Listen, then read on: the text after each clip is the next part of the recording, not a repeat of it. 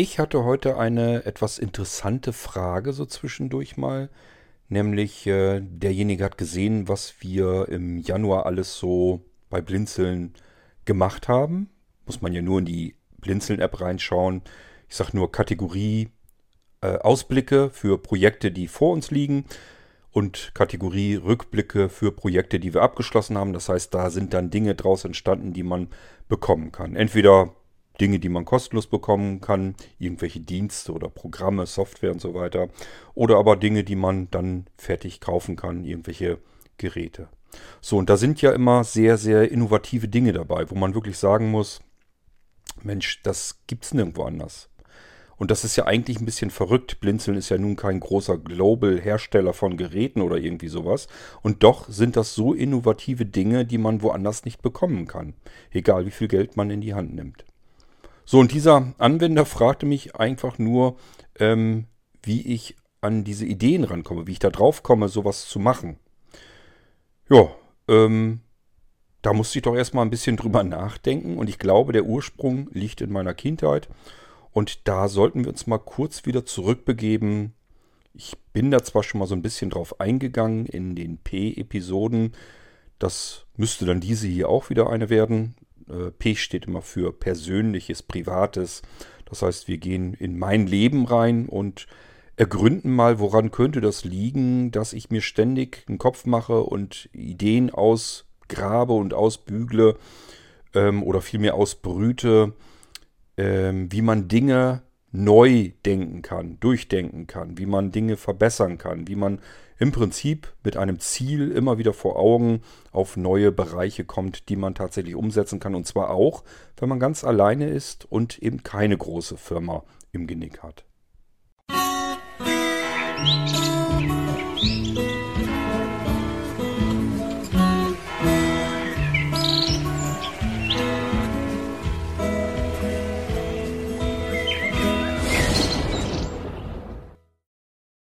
Gut, dann lasst uns mal anfangen mit einer kleinen P-Episode. Das ist eher ungewöhnlich. Normalerweise werden die Dinger immer so riesengroß, weil ich dann wirklich so einen Streifzug durch mein Leben mache und dann bestimmte Gedanken dort hineinsortiere. Wir haben zum Beispiel schon mal gehabt, dass ich alles aus meinem Leben versucht habe zusammenzusammeln, was irgendwie mit Tieren, mit tierischen Begleitern, tierischen Freunden zu tun hatte.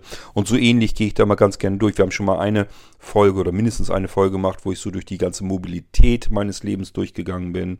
Wir gehen so immer wieder mal ein Stück weiter durch mein berufliches Leben, was ja auch nicht ganz völlig uninteressant ist, weil äh, das so völlig unterschiedliche Dinge gewesen sind, die ich gemacht und auch gelernt habe. Ähm, aber lasst uns mal eben erst noch mal ein bisschen im Heute bleiben. Woran, nicht woran könnte es liegen, da können wir besser in der in der Vergangenheit gucken, wo da so der Zündungsfunke bei mir geflogen ist, sondern welche Eigenschaften braucht man vielleicht so ein bisschen, ähm, um neue Dinge anzugehen, im, vom, rein vom Kopf her, vom Gedankengang her, Dinge neu zu machen und äh, zu kreieren, also letzten Endes Neues zu schaffen, zu erfinden, wenn ihr so wollt. Ich halte mich für keinen Erfinder, aber letzten Endes dann doch wieder so ein bisschen, weil das eben neue Dinge sind, die es so noch nicht gibt. Und wenn neue Dinge geschaffen werden, dann hat man sie letzten Endes eigentlich erfunden in dem Moment. Ähm, und das habe ich ja durchaus zwischendurch immer wieder, dass man Dinge hervorgebracht hat, wo man sagen kann, ich gucke links, ich gucke rechts, ich gucke weltweit, ich gucke mir alles an, was so ähnlich sein könnte und stelle fest, das gibt es kein zweites Mal. So, also es ist neu und es wurde erfunden.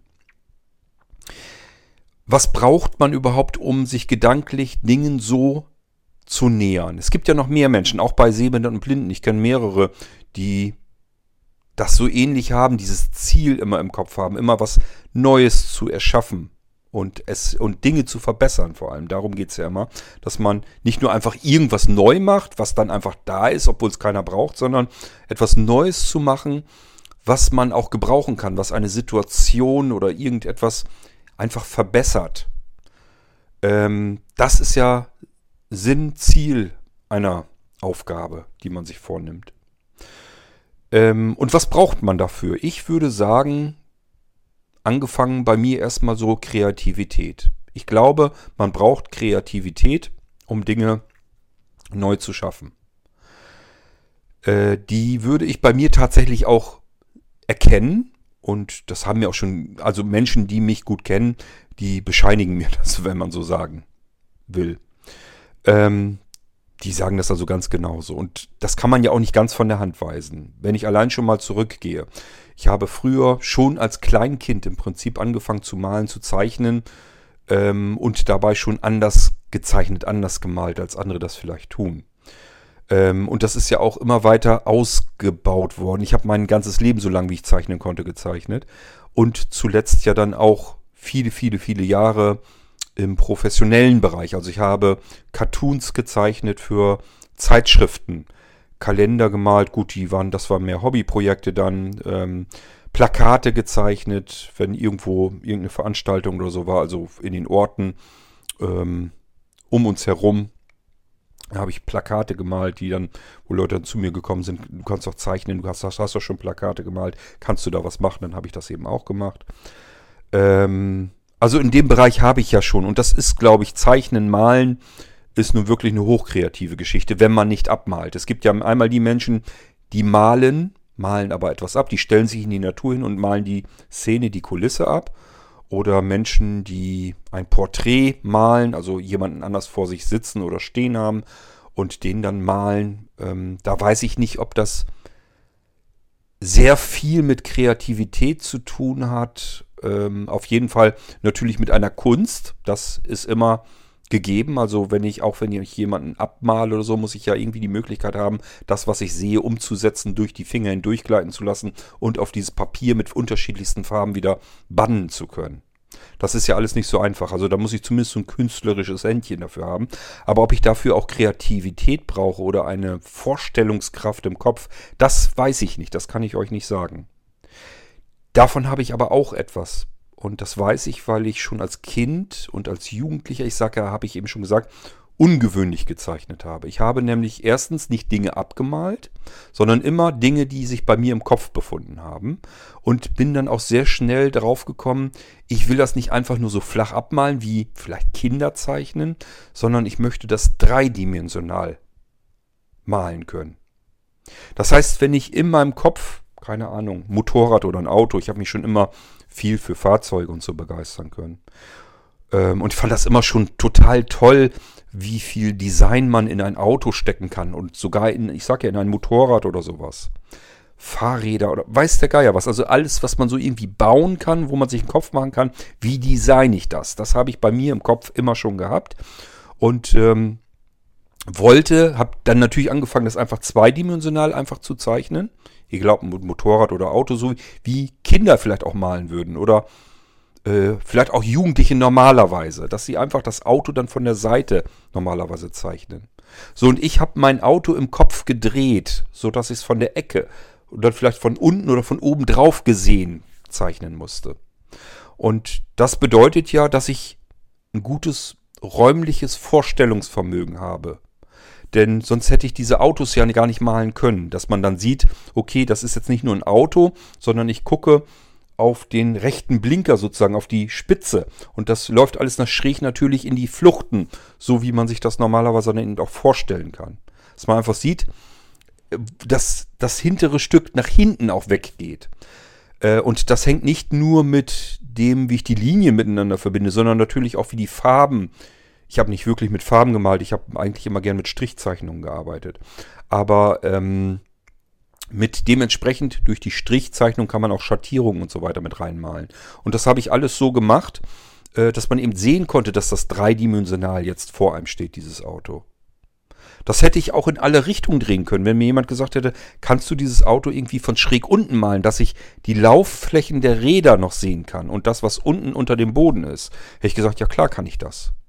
Kann ich machen. Ich finde es jetzt nicht so wahnsinnig aufregend, aber kann ich tun. Ähm, und so kann ich mir alles in meinem Kopf im Prinzip vorstellen und konnte, ich kann es ja jetzt leider nicht mehr, äh, konnte das dann zu Papier bringen, konnte das dann aufzeichnen.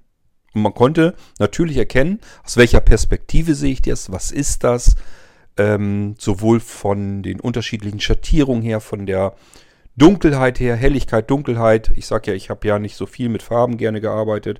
Meistens war es so, wenn ich mit Farben angefangen bin, dann habe ich mir mein Bild dann eher dadurch versaut, weil ich mit Farben einfach nicht so gut umgehen konnte. Aber so mit Strichzeichnung, das war immer so meine Welt. Ich habe extra Zeichenfüller gehabt. Da kommt richtig schwarze Tinte rein. Das sind spezielle Füller, die sind auch schweineteuer, die Dinger. Und da habe ich unterschiedliche gehabt, wie das dann so ist. Die Familie schenkt einem dann sowas natürlich. Da kriegt man dann zu Weihnachten mal einen sehr teuren Zeichenfüller, der dann, keine Ahnung, achtzig Mark oder so gekostet hat. Also das waren schon wirklich teure Dinger dann auch. Und das lag nicht daran, dass die jetzt in Gold gehalten waren, sondern ja, sind natürlich dann auch massiv, aber weil es spezielle Füller sind, mit denen man eben nicht nur in eine Richtung zeichnen kann, sondern überall ähm, in jede beliebige Richtung. Und je nachdem, in welche Richtung man mit dem Füller zieht, macht er zum Beispiel auch unterschiedlich dicke Linien und so weiter. Also da kann man schon ganz tolle Sachen mitmachen und das habe ich damals auch so gemacht. Ich habe fotografiert, das habe ich euch auch alles schon erzählt, und es gibt auch Fotos, da würde ich durchaus sagen, wenn ich mir die anschaue, finde ich die toll, sind die toll geworden. Weil ich mir beim Fotografieren auch das schon so überlegt hatte, wie ich das gerne haben möchte, das Foto.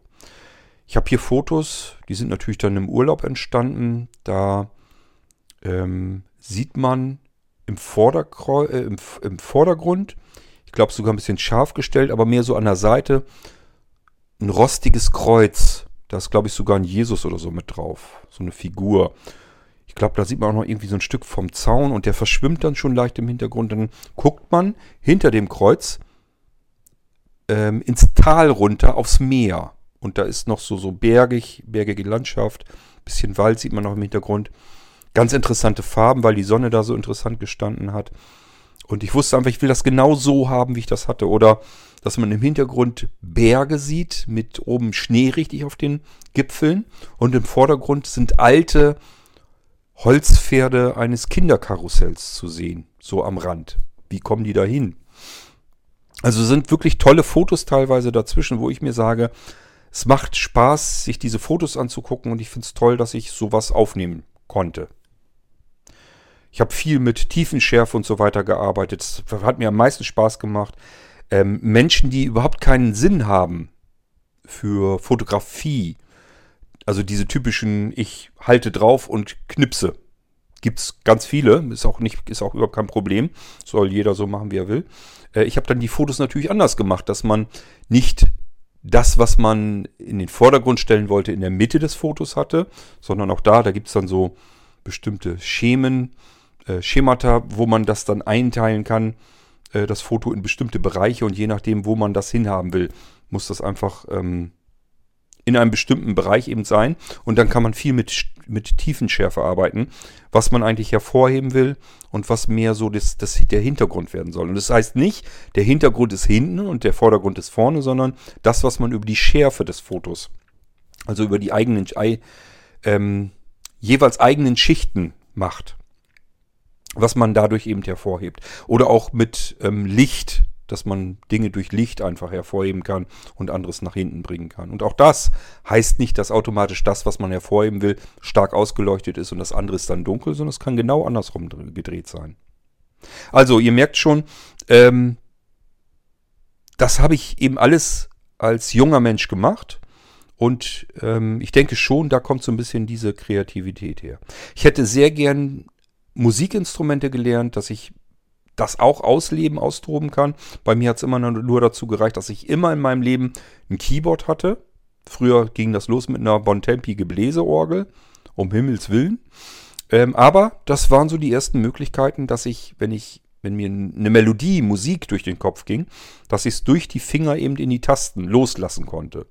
Das war mir dann wichtig. Ich habe nie so weit geübt, dass ich ein Instrument vernünftig spielen kann, aber es hat immer dazu gereicht, um eine Melodie, die ich im Kopf hatte, damit zu spielen, zu experimentieren und über die Finger das rauszulassen einfach, direkt. Kann keine Noten und nix, ähm, aber das war vom Reinen her einfach nur, ich habe eine Melodie, die würde ich gern irgendwie rauslassen und damit herumspielen. Dafür war das immer perfekt.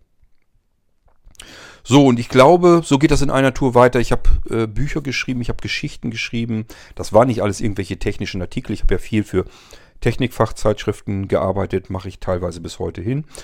Ähm, aber natürlich längst nicht mehr so extrem. Ähm, aber ich habe natürlich nicht nur technische Geschichten geschrieben. Denkt doch mal an den Geistreich-Podcast, wo ich euch Echtzeiterzählungen erzähle. Ähm, und ich glaube, auch da kann man mir jetzt nicht absprechen, dass ich da irgendwie kreativ bin oder fantasievoll. Also da sind ja auch Geschichten dabei, wo ihr mir zumindest bestätigt, das war spannend zuzuhören, das war faszinierend zuzuhören. Und ich denke, dass ich ohne... dass ich jetzt irgendwie auf dicke Hose machen muss, sagen darf, dass ich, glaube ich, schon eine kreative Ader in mir habe. Ob es Dichten ist, Texte schreiben, Musik machen, fotografieren, zeichnen, malen, basteln. Äh, ich habe als Kind mir, das ist auch so ein Ding, ähm, muss man vielleicht auch mal erwähnen, ich habe mir meine eigenen Modellautos und Bagger und Kräne und sowas gebastelt. Also normalerweise kennt jeder... Auto, Matchbox-Auto oder so gekauft. Die Jungs freuen sich, die kleinen Jungs freuen sich darüber. Hatte ich natürlich auch alles, kein Thema. Aber für mich war es auch einfach total interessant, aus dem Nichts sowas selbst zu bauen. Das heißt, ich habe mir Autos, L K Ws, Traktoren und so weiter aus Papier gebastelt. Und zwar war meine, mein Hauptziel immer, ich komme möglichst ohne Klebstoff aus. So, und jetzt könnt ihr euch langsam vorstellen, jetzt wird es dann schon spannend. Bastelt euch mal Fahrzeuge, Häuser und so weiter aus Papier ohne Klebstoff. Nur Schere zur Hand und dann nur durch das Falten, so wie man es ineinander faltet, ineinander stanzt und so weiter, das bringt den Halt. Ähm, Anhängerkupplung und so weiter, die habe ich mir dann einfach nur geknetet, so das Papier so ein bisschen zusammengewurstet. Dann hoch, dann konnte man dann noch einen Anhänger drin hinterhängen. Ich sage aber ja, Traktoren und L K Ws, die sollten ja nur auch irgendwas ziehen. Dann habe ich mir, ich hatte so riesengroße Papierdinger, ähm, so diese typischen Papierschreibunterlagen. Da habe ich mir Straßen und so weiter drauf ähm, gezeichnet, gemalt. Ganze Bäume und Park und Fluss und alles Mögliche draufgemalt aus der obendrauf Ansicht und habe dann meine selbstgebauten Papierhäuschen und Papierautos und so weiter, da habe ich dann eben mit gespielt da drauf. Und ich denke, auch das ist vielleicht jetzt nicht unbedingt so ganz normal. Ähm, also ich merke hier einfach schon, wenn ich mich zurückerinnere an meine Kindheit, sind da so ein paar Dinge, wo ich glaube, das sind Eigenschaften, die hat es damals einfach schon bei mir gegeben und die kommen mir heute zugute. Das ist eigentlich das, worauf ich hinaus will, um euch das so ein bisschen zu erklären. Das ist dieses Kreative, dieses Erschaffen von neuen Dingen, die es noch nicht gibt und dabei ungewöhnliche Wege zu gehen. Das kommt da auch alles hinzu. Und das habe ich heute auch, dass ich mir sehr intensiv Gedanken mache, kreativ werde, ähm... was kann ich überhaupt tun? Wo will ich hin? Was will ich machen? Welche Situationen möchte ich verbessern? Und jetzt brauchen wir noch eine zweite Eigenschaft, die bei mir hinzukommt, nämlich ein Grundverständnis für Technik einfach. Ich erzähle euch hier ganz viel im Irgendwasser und mir ist vollkommen bewusst, es gibt in allem, was man macht, immer. Auch die Leute, die glauben, sie können alles, können sie erstens nicht und zweitens, es gibt immer welche, die können es noch zehnmal besser. Das ist bei mir nicht anders. Egal, was ich euch hier erzähle, technisch versuche zu erklären, es gibt Millionen Menschen da draußen, die können das besser. Ähm, vielleicht tun sie es nur nicht und deswegen äh, erkläre ich es euch in dem Moment. Oder ich versuche es zumindest irgendwie dann so zu erklären, dass man es vielleicht verständlicher hat, indem ich mir einfach irgendwelche Bilder aus der Analogie nehme, ähm, um komplexe Vorgänge so zu schildern, zu erklären, dass man es sich vielleicht besser vorstellen kann, als jemand, der nun gar nicht in diesem Bereich sich jemals Gedanken gemacht hat. Ähm, das heißt, so ein bisschen dieses technische Hintergrundwissen, glaube ich, braucht man auch, wenn man zumindest in, im technischen Bereich, und da hat man am meisten Möglichkeiten, Neues zu machen, dass man da äh, in dem Bereich eben auch was tun kann oder ein Grundverständnis überhaupt erstmal hat. Wenn man überhaupt kein bisschen Ahnung hat, wie Technik läuft, wie sie funktioniert, was es überhaupt gibt, wie man damit umgeht, damit arbeitet, wie man sie überhaupt zum Laufen bringt. Das heißt, wenn man einfach nur Hardware nimmt, funktioniert da nichts von. Eine einfache Hardware klappt heutzutage nicht mehr. Da muss immer eine Software rein, damit das Ding das tut, was es soll. So, und jetzt geht es schon wieder weiter zur nächsten Eigenschaft, die man vielleicht brauchen kann. Dass man sich in den Bereich Softwareentwicklung ein bisschen reindenken kann. Auch hier, ich bin kein guter Programmierer. Ich entwickle ganz viel. Ich habe jetzt gerade im Moment meinen sechshundertfünftes offizielles Programm. In den offiziell werden es mehr sein, weil in den Ordnern, die, ich nummeriere die durch, deswegen kann ich das überhaupt sagen, wie viele Programme es sind. Und es, ich habe jetzt gerade erst den sechshundertfünften Ordner angelegt für die Smart Plug Steckdose vom Blinzeln. Da sind also die Projekte drin. Ähm, in Sachen Softwareentwicklung, was ich jetzt auf unsere Smart Plug Steckdosen drauf programmiere. So, und wie ich schon sagte, ich bin kein guter Programmierer, aber ich programmiere einfach trotzdem. Das ist mit allem so. Ich ähm, bin kein guter Sprecher. Wir haben zweitausend irgendwas Episoden. Ich bin überhaupt kein Dichter. Trotzdem habe ich gesagt, ist doch kein Problem. Ich mache ein paar Reime und äh, dann waren es irgendwann so viele, dass irgendwer gesagt hat, mach doch ein Buch draus, und dann haben wir ein Buch draus gemacht. Ich bin kein Schriftsteller, habe trotzdem ein Buch gemacht. Bin sogar in mehreren Büchern drin, weil ich ja noch für andere Bücher zugearbeitet habe. Ich bin auch kein gelernter Redakteur und trotzdem äh, habe ich zu meinen Bestzeiten für über ein Dutzend Fachzeitschriften gearbeitet. Ähm, wir können in einer Tour so weitermachen. Also ich kann ganz viele unterschiedliche, sehr unterschiedliche Dinge tun ähm, und bin in keinem dieser Dinge der Beste. Das habe ich noch nie behauptet. Aber... Und das, glaube ich, habe ich nicht so oft vorgefunden. Menschen, die so viele unterschiedliche Dinge zumindest so weit vorangeschritten tun können, dass sie es eben tun können. Dass man eben sich so weit für Software interessiert, dass man selber auch Programme programmieren kann. Dass man sich so weit für Hardware interessiert, dass man auch Dinge aus Komponenten, die man sich zusammenkauft, zusammenschraubt, zusammenbaut und daraus etwas Fertiges dann baut.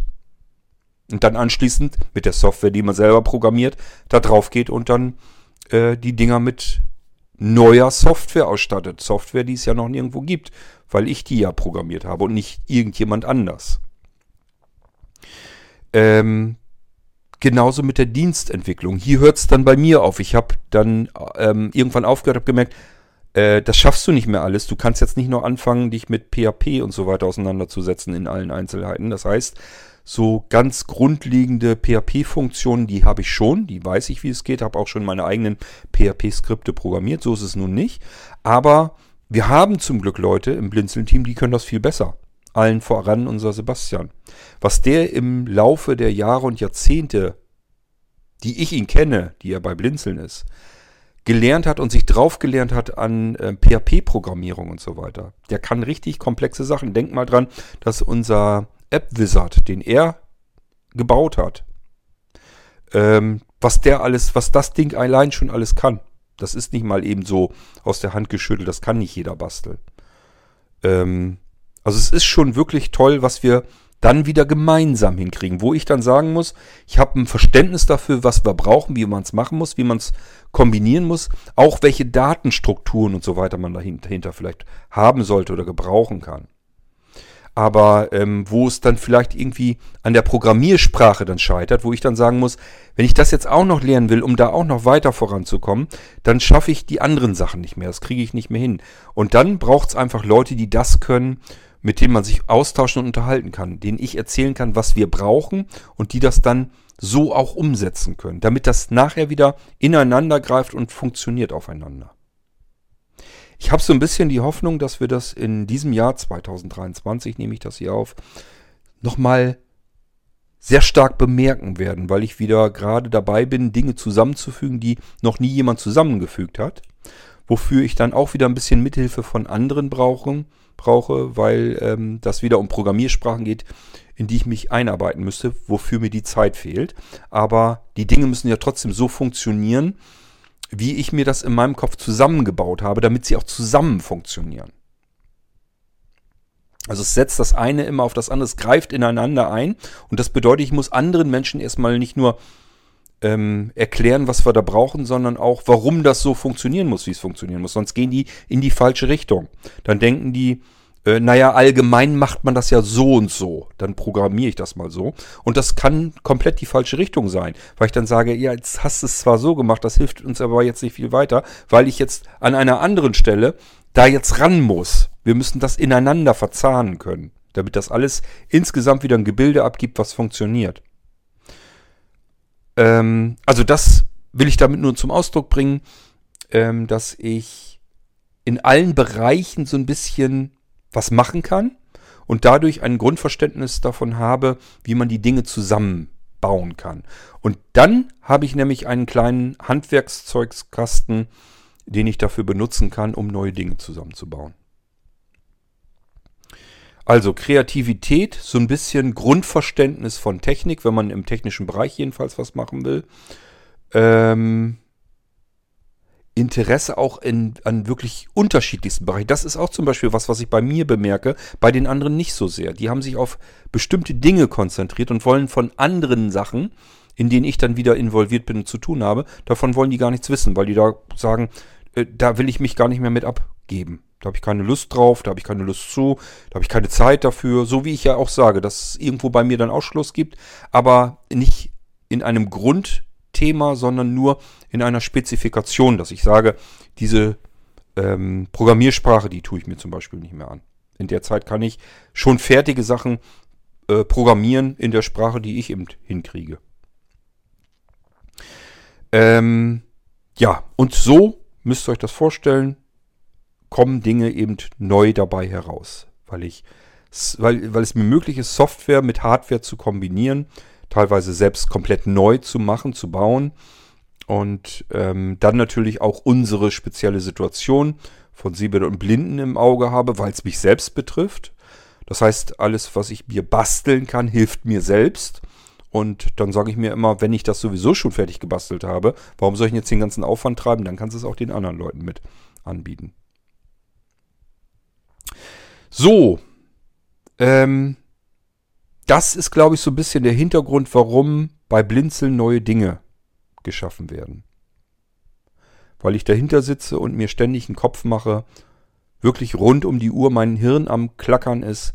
Was kannst du als nächstes machen? Wie kannst du weiter vorankommen? Wie kannst du ein Ziel, bei dem du noch nicht weitergekommen bist, vielleicht doch noch vorantreiben? Manchmal gibt es Umwege, mit denen rechne ich überhaupt nicht. Also, dass ich sage, ich habe immer auf ein Ziel hingearbeitet und bin an einer Stelle stecken geblieben und konnte nicht weiterkommen, weil ich im Rahmen meiner Möglichkeiten feststecke. Ich kann ähm, ja nicht plötzlich eine Riesenschwelle über mich selbst herauswachsen, sondern ich komme dann an, einen, an eine Begrenzung heran, wo ich einfach sage, okay, hier komme ich nicht weiter. Ich kann kein Notebook komplett neu bauen, das kann keiner. Das macht auch heutzutage keiner mehr. Es gibt in Asien eine Handvoll Hersteller, das sind Auftragsfertiger.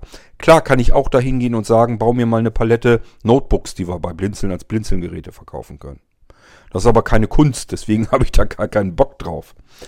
Ähm, das heißt, es gibt natürliche Begrenzungen. Ich habe tatsächlich früher Notebooks halb selbst gebaut. Es gab nämlich mal Hersteller von ähm, Buddies, also von halb vorgefertigten Geräten. Da fehlten Netzteile, Akkus. Das Ding hatte einfach nur einen Bildschirm, eine Tastatur und die Hauptplatine drin. Konnte man Prozessor, Kühlungssystem, musste man sich alles selbst drum kümmern.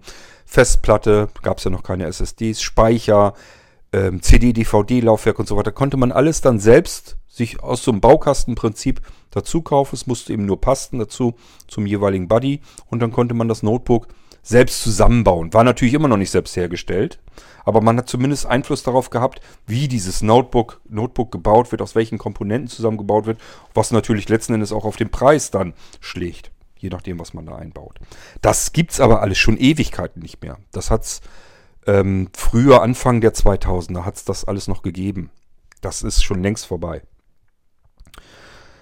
So, ähm, und das ist übrigens auch gut so, weil ähm, diese zusammengebauten, zusammengesetzten Dinger waren fehleranfälliger, als wenn man alles auf eine Platine lötet. Da hat man wiederum das Problem, ist ein heutiges Notebook kaputt, kann man es wegschmeißen. Ein damaliges Notebooks, Notebook konnte man die defekte Komponente einfach auswechseln. Das war meistens ein zweistelliger Eurobetrag und dann war das Ding erledigt. Dann war das Notebook wieder fertig, konnte wieder funktionieren. Das kann man heute komplett knicken. Wenn da heute was dran kaputt ist, ist alles auf einer Platine draufgelötet. Ja, ab in die Tonne damit. Ähm, hat also alles Vor- und Nachteile. Dafür, wie gesagt, waren früher die Dinge auch manchmal ein bisschen fehleranfälliger. Ich merke das heute gerade wieder, weil ich Geräte da habe, da ist, da habe ich es zum ersten Mal wieder mit einem Klemmfolienkabel zu tun. Kann ich euch an der Stelle vielleicht mal kurz erklären, was das ist. Meistens, ich kenne das so von Tastaturen und so weiter. Gibt es aber auch für Festplatten, ähm, Laufwerks, also optische Laufwerkscontroller, Diskettencontroller und so weiter. Ihr kennt bestimmt diese mehradrigen mit dem Sockel unten dran, wo man das auf so eine Stiftleiste draufstecken kann. Das ist so die eine Möglichkeit, wie man Bahnen auf eine Platine bekommt. Es gibt aber noch ein anderes System, das hat man früher in den achtzigern sehr gerne benutzt. Und zwar ein Folienkabel in einen Stecksockel zu proppen. Und das ist wirklich so, müsst ihr euch vorstellen, meist ist es so, dass man auf der einen Seite oder den ganzen Sockel hochziehen kann. Dann ist er sozusagen entriegelt. Und dann kann man ein Folienkabel, das genauso breit ist wie der Sockel, reinstecken, einfach so in diesen Sockel reinstecken. Das ist einfach nur ein nacktes Folienkabel. Und wenn es nach unten reingedrückt ist, mit einer Hand drückt man das runter bis auf den Grund und dann drückt man auf den Sockel, den man zuvor hochgezogen hatte, den drückt man runter. Und dadurch wird das Folienkabel jetzt an die Kontakte eingeklemmt, richtig. Und dann sitzt das fest. Natürlich lange nicht so fest wie andere Steckverbindungen. Das heißt, ein bisschen mehr dran gezogen, dann zieht man das raus. Äh, deswegen hat sich das, glaube ich, auch nicht so wirklich durchgesetzt. Aber ähm, sowas gibt, äh, gab es eben damals recht häufig in den ganzen achtziger Jahren Computern, wenn man sich einen Amiga gekauft hat oder sowas, oder einen Atari, da waren überall diese Folienkabel drin. Das hat man heute normalerweise nicht mehr. Ich habe letztes Mal sehr gestaunt, als mir das mal wieder begegnet ist. Da ist es bei einem SATA-Controller gewesen, dass das Anschlusskabel zum SATA-Laufwerk äh, in diesen Klemmdingern war. Und ich könnte mir vorstellen, dass so mancher da heute, der da heute neu in so ein Gerät ist, und das wäre nicht, hätte nicht funktioniert und er hätte dieses Kabel abgezogen, hätte der wahrscheinlich gedacht, scheiße, jetzt ist kaputt gegangen. Der hätte nicht gewusst, dass man diesen ganzen Sockel nach oben ziehen kann. Möchte ich fast mit euch wetten. Also es gibt auch manche Dinge, da hat man einfach Vorteile nur aufgrund des Alters. Dass man die von früher her noch kennt und dann ist einem das nie wieder begegnet und plötzlich ist das, kommt das irgendwo, taucht das wieder auf. Und wenn man da ein Problem damit hat, dann wissen die alten Hasen eben noch, wie es funktioniert. So, das sind alles Dinge, ich glaube, die helfen mir. Mir hilft das auch, dass ich mit einer handwerklichen Laufbahn angefangen bin. Ich habe also viel Handwerkliches auch gelernt. Und zwar wirklich verschiedene handwerkliche Berufe gelernt. Vom Heizungsbauer, also wir mussten unsere Heizung selbst warten können. Äh, Glaser, wir mussten Glasscheiben austauschen können. Ähm... Bisschen, wenn man eine Mauer irgendwo braucht oder pflastern musste, sowas, hat man sich auch keine Arbeitnehmer für geholt. Das war, das war damals alles nicht. Ich, ihr wisst, ich bin ähm, erster Berufszweig, erster Berufsweg, den ich eingeschlagen habe, mehr unfreiwillig als freiwillig, war der Gärtner im Zierpflanzenbau. Und in Gärtnereien war, und ich denke mal, das ist wahrscheinlich heute auch nicht mehr so, da hat man sich keine anderen Handwerker geholt, man war selber Handwerker. Wenn man was brauchte, hat man das gemacht. Und deswegen waren meines Erachtens nach Gärtner wirklich auch Menschen, die ganz viele unterschiedliche andere Berufe teils mit abdecken konnten. Klar waren das keine spezialisierten Menschen, das waren keine, ähm, wenn man jetzt in die Heizungs, ähm, in den Heizungsbau reingeht, waren das keine Spezialisten, aber die haben trotzdem ihre Heizungsanlage, die wurde einmal aufgebaut, wenn sie neu war, und dann hat diese Heizungsanlage nie wieder ein Handwerker gesehen, im Normalfall. Das hat man dann selber gemacht. Egal, ob da irgendwelche elektro- elektrischen Störungen waren, weil Elektrik musste man auch selbst machen. Glaubt man nicht, wenn ich früher ähm, Starkstrom-Steckdosen neu, die Dipole neu mal umändern muss. Das heißt, die Steck- Starkstrom, meine Güte, ist das ein Begriff, Starkstrom-Steckdose auseinanderbauen, die Pole da drin umba- ummontieren. Bei Starkstrom ist es nämlich so, dass Geräte oder Maschinen sind es in dem Fall mehr, falsch herumlaufen können. Die muss man dann umpolen. Das kam immer wieder mal vor. Das muss man dann selbst machen. Da kann man nicht sagen, das ist Starkstrom. Da traue ich mich nicht dran.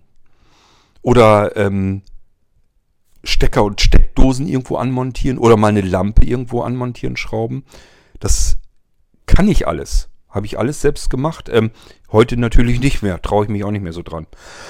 Weil mir bewusst ist, wenn ein paar von den Kupferadern mal eben drüber gehen, in den anderen Pol, dass das auch mal schnell anfangen kann, entweder zu kokeln, im Bestfall macht's Kavums und der Schutzschalter ist raus.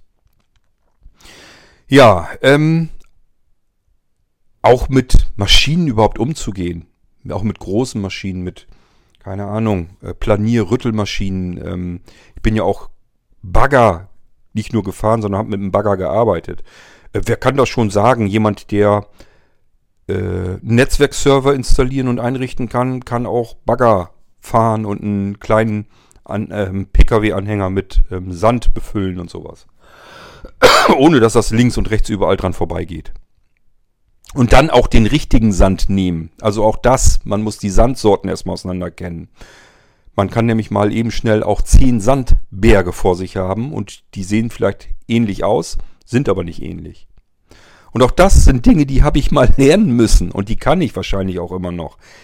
Ähm, dass ich sogar Böden, Erdböden und Sandmischungen und so weiter auseinanderhalten kann. Ähm, Wasserrohre montieren, verlegen kann, ähm, Muffen bauen kann, also Steckverbindungen bei Rohrsystemen, ähm, pH-Werte von Erde und Wasser messen, ähm, Dünger und Spritzmittel mischen kann und, und, und. Das musste ich alles damals mit Lernen teilweise machen. Nicht alles, ähm, musste auch nicht alles machen. Spritzmittel konnte ich mir immer gut von raushalten. Da war ich immer ganz froh drum. Da hatte ich immer keinen Bock drauf. Ähm, aber ihr merkt schon, da sind so ganz viele Dinge, die zusammenkommen bei mir einfach. Diese ganzen handwerklichen Sachen, äh, dann später die feineren Sachen, elektronischere Sachen, also fein elek- ähm, feinmotorischere Dinge, will ich es mal lieber nennen. Ähm, ja, eben bis hin zur Programmierung, Softwareentwicklung und so weiter und so fort. Das ist die Laufbahn, die ich hinter mir habe und ich behaupte, dass mir das heute gut tut, weil ich mich heute austoben kann. Ich kann eine Idee im Kopf einfach so haben, die ploppt so auf und kann jetzt sagen, so, mit dem, was du jetzt hinter dir hast, was du kannst, was du kennst, was du weißt, wie kommst du jetzt an das Ziel äh, äh, heran? Wie kannst du diese Idee jetzt umsetzen? Und das sind die Dinge, die bei mir zusammenkommen. Und jetzt gehen wir runter in die Vergangenheit. Jetzt will ich wissen, wo könnte der Initialfunke davon herkommen. Und das weiß ich, das weiß ich auch schon ganz lange. Ich habe es bestimmt auch schon mal in einer P-Episode irgendwo um irgendwas erwähnt, aber heute will ich mal so speziell mir dazu Gedanken machen. Und ein Beispiel fällt mir sofort ein, das will ich euch nochmal erzählen. In meinem Elternhaus, da, keine Ahnung, war ich vielleicht acht, neun, sieben, sechs, keine Ahnung. Ich kann es euch nicht sagen. Na, zumindest musste ich ja drankommen können. Das war ein bisschen höher. Also ich schätze mal zehn, elf, zwölf. Irgendwo um den Dreh. Mein Vati hatte eine sehr gut ausgestattete Werkstatt. Es gab dort alles, was man sich irgendwie an Werkzeug, an schon Elektrik und so weiter denken konnte. Oszilloskopen und sowas alles. Also man konnte da... Ähm, auch Strom und so weiter, man konnte das alles schon messen. Ähm, die ähm, Leitungsfähigkeit einer Leitung und sowas alles. Da gab es Messgeräte dafür. Das hatte der alles. Ist logisch. Er war Elektriker. Oder vielmehr ist er ja immer noch. Man ist ja nicht dadurch, wenn man in Rente ist, ist man das dann nicht mehr. Ähm, und der hat das alles in der Werkstatt gehabt und er hat auch schon alles selbst gemacht. Also wir hatten in meinem Elternhaus nie irgendeinen Handwerker. Und ich meine hier nicht nur bis auf Einzelfälle, sondern ich meine wirklich, wir hatten nie einen Handwerker zu Hause.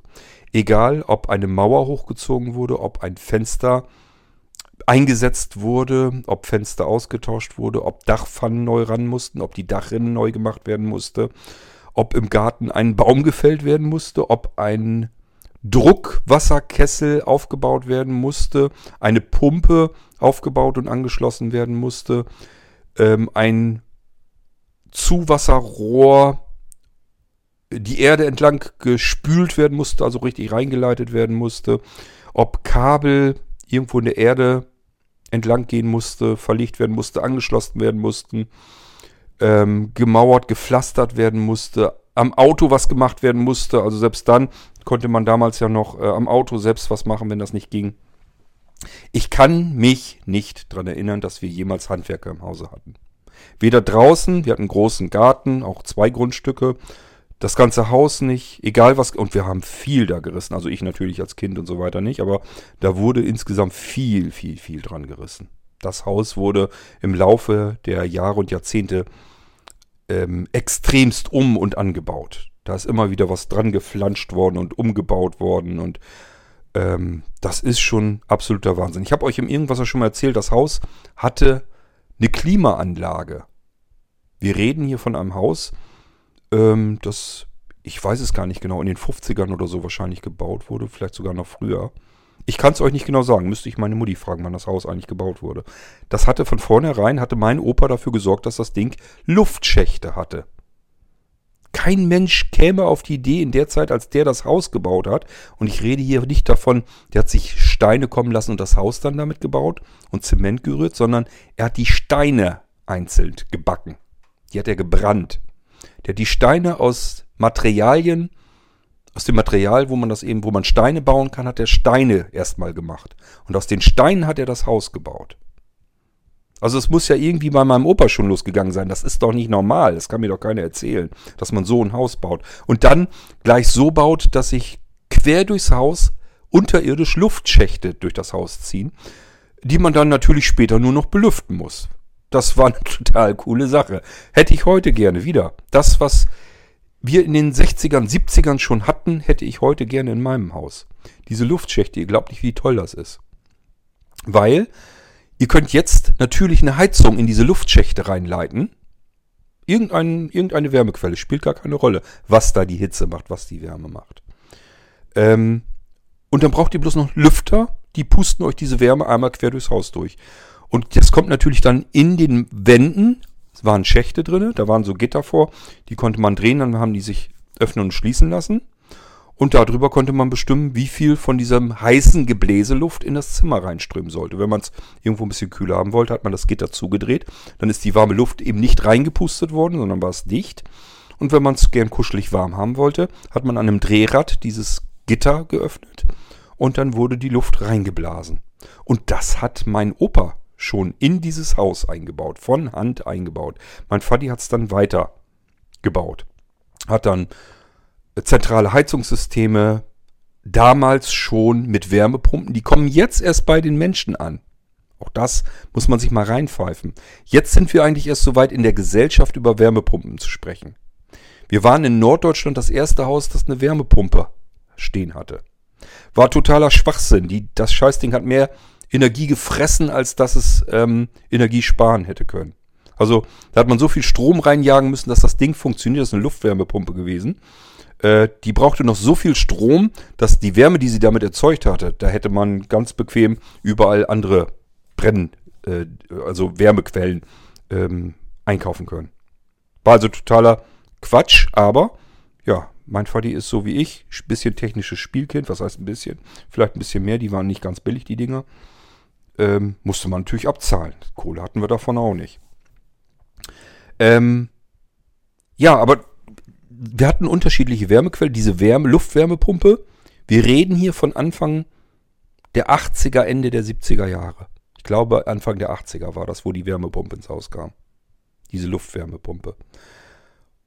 Und ich weiß noch, wie diese drei Dinger, diese drei Klötze da nebeneinander standen. Links die Wärmepumpe, diese Luftwärmepumpe, natürlich der, nur der innere Teil. Draußen stehen ja auch nochmal zwei Riesenklötze. Vielleicht kennt ihr das, wie, die, wie so eine Luftwärmepumpe insgesamt als Anlage aussieht. Das war früher auch schon so Riesendinger, waren das. Die sind heute, heute deutlich kleiner. Link, äh, rechts neben der Wärmepumpe ein Holzkessel, aber zentral. Also wie ein normaler Heizungskessel müsst ihr euch das vorstellen, mit einfach einer Klappe davor.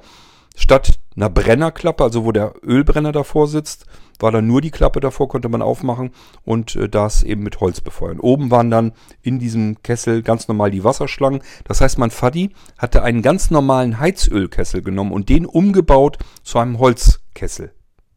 Und dann hatten wir darin äh, eben Holz geheizt und damit unser Wasser heiß gemacht, was wiederum dann in den normalen Heizungskreislauf der, des Hauses gegangen ist. Genauso wie natürlich ins Badewasser und später dann Dusche. Wir hatten erst Badewanne nur, später kam dann die Dusche ins Haus. Dann hatten wir oben auf dem Dach, selbst gemacht natürlich alles immer noch. Wir, haben, wir reden hier immer noch davon, kein Handwerker im Haus. Nur den einen, mein Vati.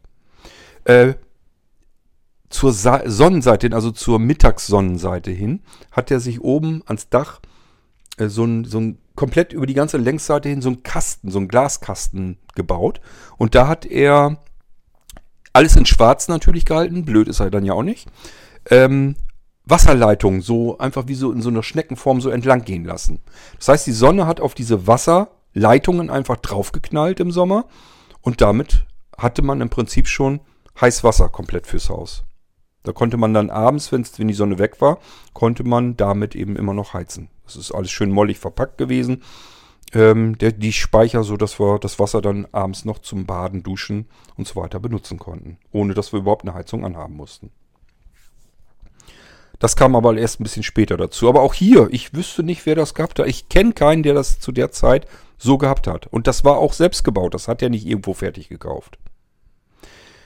Ähm... Rechts neben dem Holzkessel war dann natürlich ein ganz normaler Heizölkessel. Das heißt, auch damit konnten wir natürlich unsere Bude warm kriegen. Wir hatten also im Prinzip zuletzt vier unterschiedliche Möglichkeiten, das Haus zu beheizen. Warmwasser, Heizung und so weiter und so fort. Und aus diesen vier Möglichkeiten konnte man sich jederzeit das zusammenmischen, wie man es haben wollte. Und ich sage, das Coolste an diesem ganzen Ding war natürlich nicht die normalen, wir hatten normale Heizkörper auch, wo das Wasser durchzirkuliert, so wie jeder das hat. Aber das Geile waren natürlich diese Luftschächte.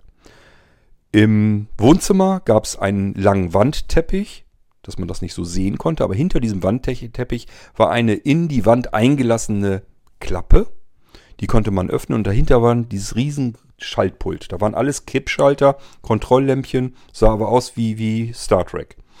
Und an diesen Kippschaltern, die hat mein Vati schön beschriftet, damit wir Dovis die Anlage auch bedienen konnten. Konnte ich gleich so sehen, Lüfter, Kinderzimmer, jo, erstmal nach oben. Dann gab es so, so ein Stufenrad, waren so mehrere Stufen, glaube ich, eins, zwei, drei oder sowas. Damit konnte man bestimmen, wie viel Luft das Ding durchpusten soll, also wie viel Luft da rauskommen soll. Ihr kennt das von diesen warmen Luftstrahlen, die man so in Kaufhäusern in, den, in der Winterzeit hat, wenn man in die Eingangsbereiche kommt. Bleibt man ja gerne mal ein Momentchen stehen und lässt sich schön mit der warmen Luft ähm, anwärmen. Ungefähr das müsst ihr euch vorstellen, bei uns in jedem Zimmer kam das so raus, wenn man das so haben wollte. Also wenn man diesen riesigen Föhn im, im Prinzip ordentlich aufgedreht hatte. Und im, im Sommer ganz klar, äh, wenn man kalte Luft überall reinpustet, das ist perfekte Klimaanlage. Das ist dann nicht heiß. Das ist ja sowieso ganz normales altes Haus. Das heißt, das hat sich sowieso schon nicht aufgeheizt. Sicherlich unterm Dach, da haben wir aber nicht gewohnt. Ähm, und unten war das kühl. Und wenn einem das immer noch zu warm war, hat man einfach die Anlage aufgedreht und kalte Luft reingepustet. So, und da muss ich auch dann einfach mir so denken, in der Zeit, wer hatte das denn sonst? Total irre eigentlich. So, und jetzt gehen wir wieder zurück, nur dass ihr mal merkt, also das sind meine Vorfahren. Ich habe euch eben von meinem Opa erzählt, von meinem Vati, das steckt da drin schon in den Genen. Ich muss da sicherlich was von mitbekommen haben, das denke ich bestimmt. Ähm, auch wenn ich es heute nicht mehr ausleben kann. Also ich fühle mich heute, äh, was das Handwerkliche angeht, wie ein Behinderter. Weil mir das Sehen fehlt. Ich, ich habe großen Respekt. Ich weiß, es gibt stark sehbehinderte, blinde Menschen, die machen handwerklich alles. Also die bauen Möbel selbst, bauen sich ihr Schlafzimmer selbst, also auch die Betten selbst und so weiter, sind mit dicken Werkzeugen und so weiter unterwegs, ähm, schneiden sich ihr Brennholz selbst und so weiter, richtig mit Kreissägen und so weiter. Das sind alles, ich würde mir das zutrauen, dass ich nochmal ein Brennholz schneiden könnte, aber ich kriege es halt fertig geschnitten. Warum soll ich mir dann die Arbeit machen? Aber ähm, so manche andere Dinge, da sage ich einfach, nee, das kann ich nicht mehr. Und das ist wahrscheinlich noch nicht mal, dass ich sagen müsste, ich kann es nicht mehr, sondern ich will es nicht mehr. Weil ich mich so aufrege, dass ich Dinge nicht mehr so tun kann, wie ich sie früher tun konnte. Wenn ich eine Lampe aufhängen muss, würde ich das ja immer noch, ich weiß ja technisch immer noch, was ich tun muss. So, jetzt geht es aber darum, jetzt muss ich erstmal feststellen, welches Kabel ist welches Kabel. Kann ich ja nicht einfach die Kabel falsch anklemmen. Dann habe ich das vielleicht rausgefunden, dann popel ich die in die Lüsterklemmen rein.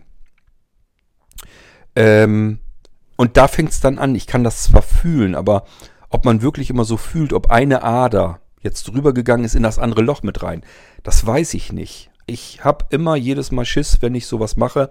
Ab und zu bleibt mir ja nichts anderes übrig, dann mache ich das auch. Aber ich habe jedes Mal Schiss, dass ich da irgendwelche Scheiße gebaut habe und dass nicht der Schutzschalter rausfliegt, sondern das anfängt zu kokeln.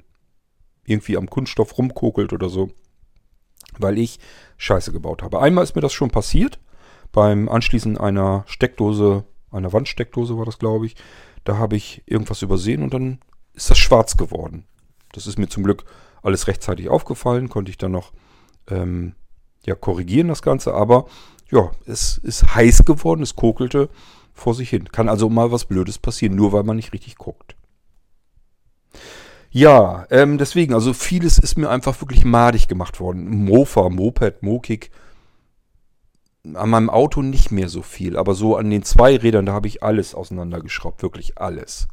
Kolben, Kolbenringe abmontiert, Auspuffanlage auseinandergenommen, Luftfilter auseinandergenommen, ähm, Vergaser. Also da gab es eigentlich keinen Teil, das ich nicht auseinandergerupft habe, in seine Bestandteile zerlegt habe und wieder zusammengeschraubt habe. Meistens, weil ich es einfach gereinigt habe, obwohl es gar nicht nötig gewesen wäre, das zu reinigen. Aber ähm, ich hatte einfach Lust dazu, erstmal zu sehen, wie funktioniert der ganze Mist hier. Und dann, wenn man es sowieso schon auseinander montiert hat, kann man ja sich zumindest das Gefühl geben, man tut noch was Gutes und reinigt den ganzen Krempel einfach einmal.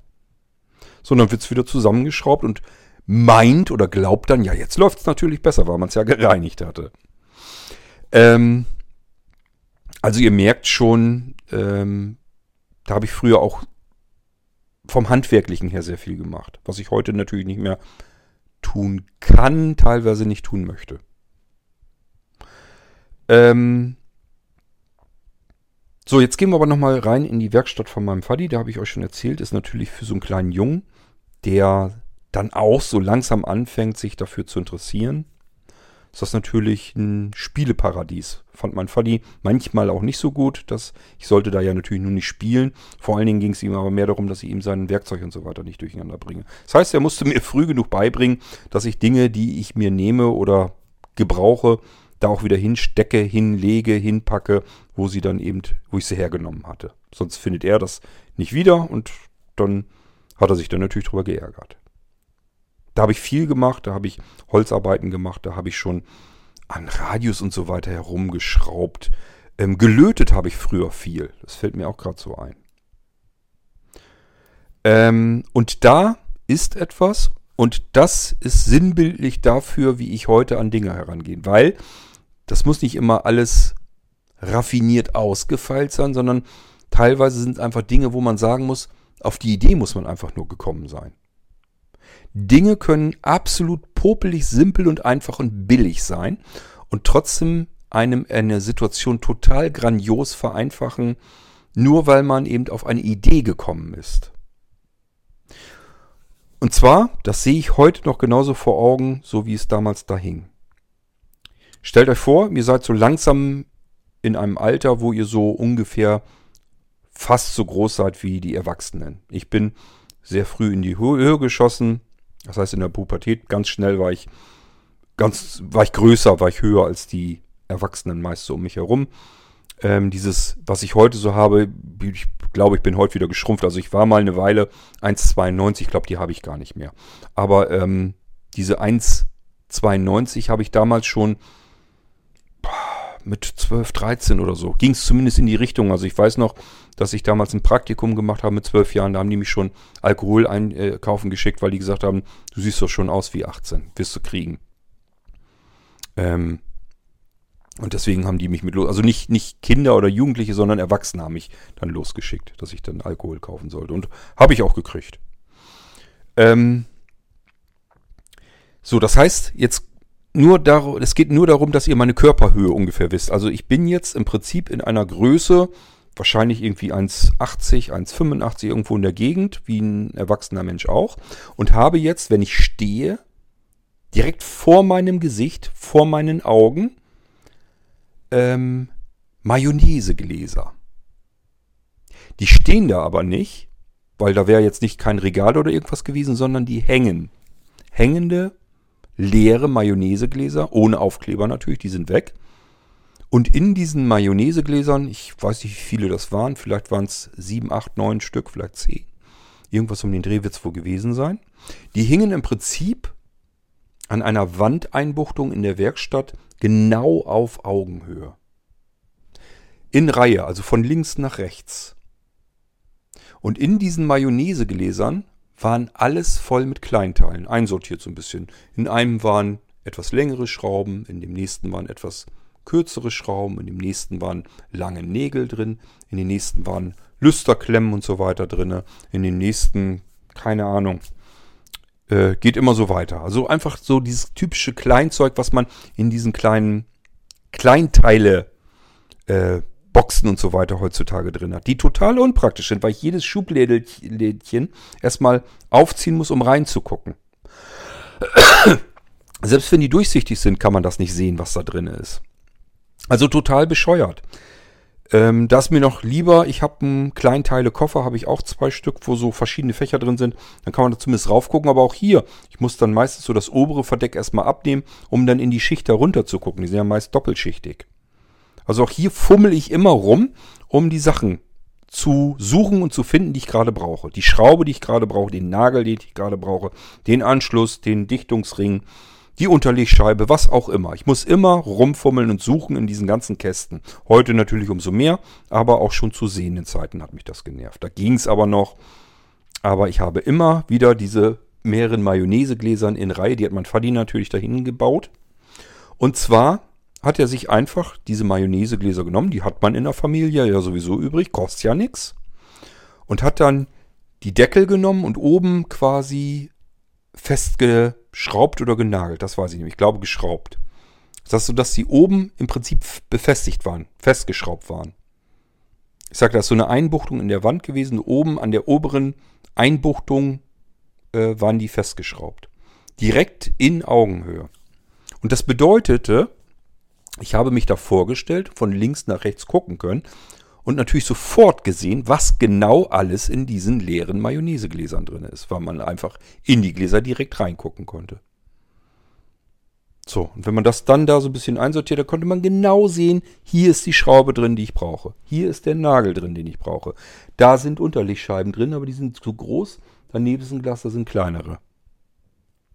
Das, was ich brauchte, konnte ich sehen, bevor ich es mir genommen hatte. Dann griff man einfach mit der Hand unten an den Boden desjenigen May- Mayonnaiseglases und hat dran gedreht. Das ist ja nur so eine kleine, so zwei bis drei Zentimeter Drehung, dann hat man das Glas schon in der Hand gehabt. Und dann konnte ich direkt reinfassen mit dem Link- mit der linken Hand und das Teil, was ich brauchte, herausnehmen. Also ihr merkt, total billig, simpel, einfach gemacht und trotzdem wüsste ich nicht, dass mir das bei Freunden äh, oder irgendwo anders in irgendeiner anderen Werkstatt jemals wieder aufgefallen wäre. Ich habe das nirgendwo gesehen. Vielleicht kennt das von euch auch jemand, dass das gar nichts Besonderes war, dass man das früher gerne mal so gemacht hatte. Das kann sein, dass ich komplett auf dem falschen Dampfer bin. Ich kann mich nicht dran erinnern, dass ich irgendwo sowas mal gesehen hätte. Und mein Vati hat das einfach so, der hat da nicht irgendwie ein Brumborium draus gemacht, hat nicht gesagt, guck mal, was ich Tolles gemacht habe hier. Das hat er nie. Der hat das einfach sich so hingebaut, wie er das für sinnvoll und vernünftig hielt. Und in dieser Umgebung bin ich aufgewachsen. Und das sind so die Dinge, die sind mir dann in Erinnerung, wo ich einfach sage, ähm, das ist absolut einfach simpel, es kostet nichts und es ist die beste Lösung, die man haben konnte.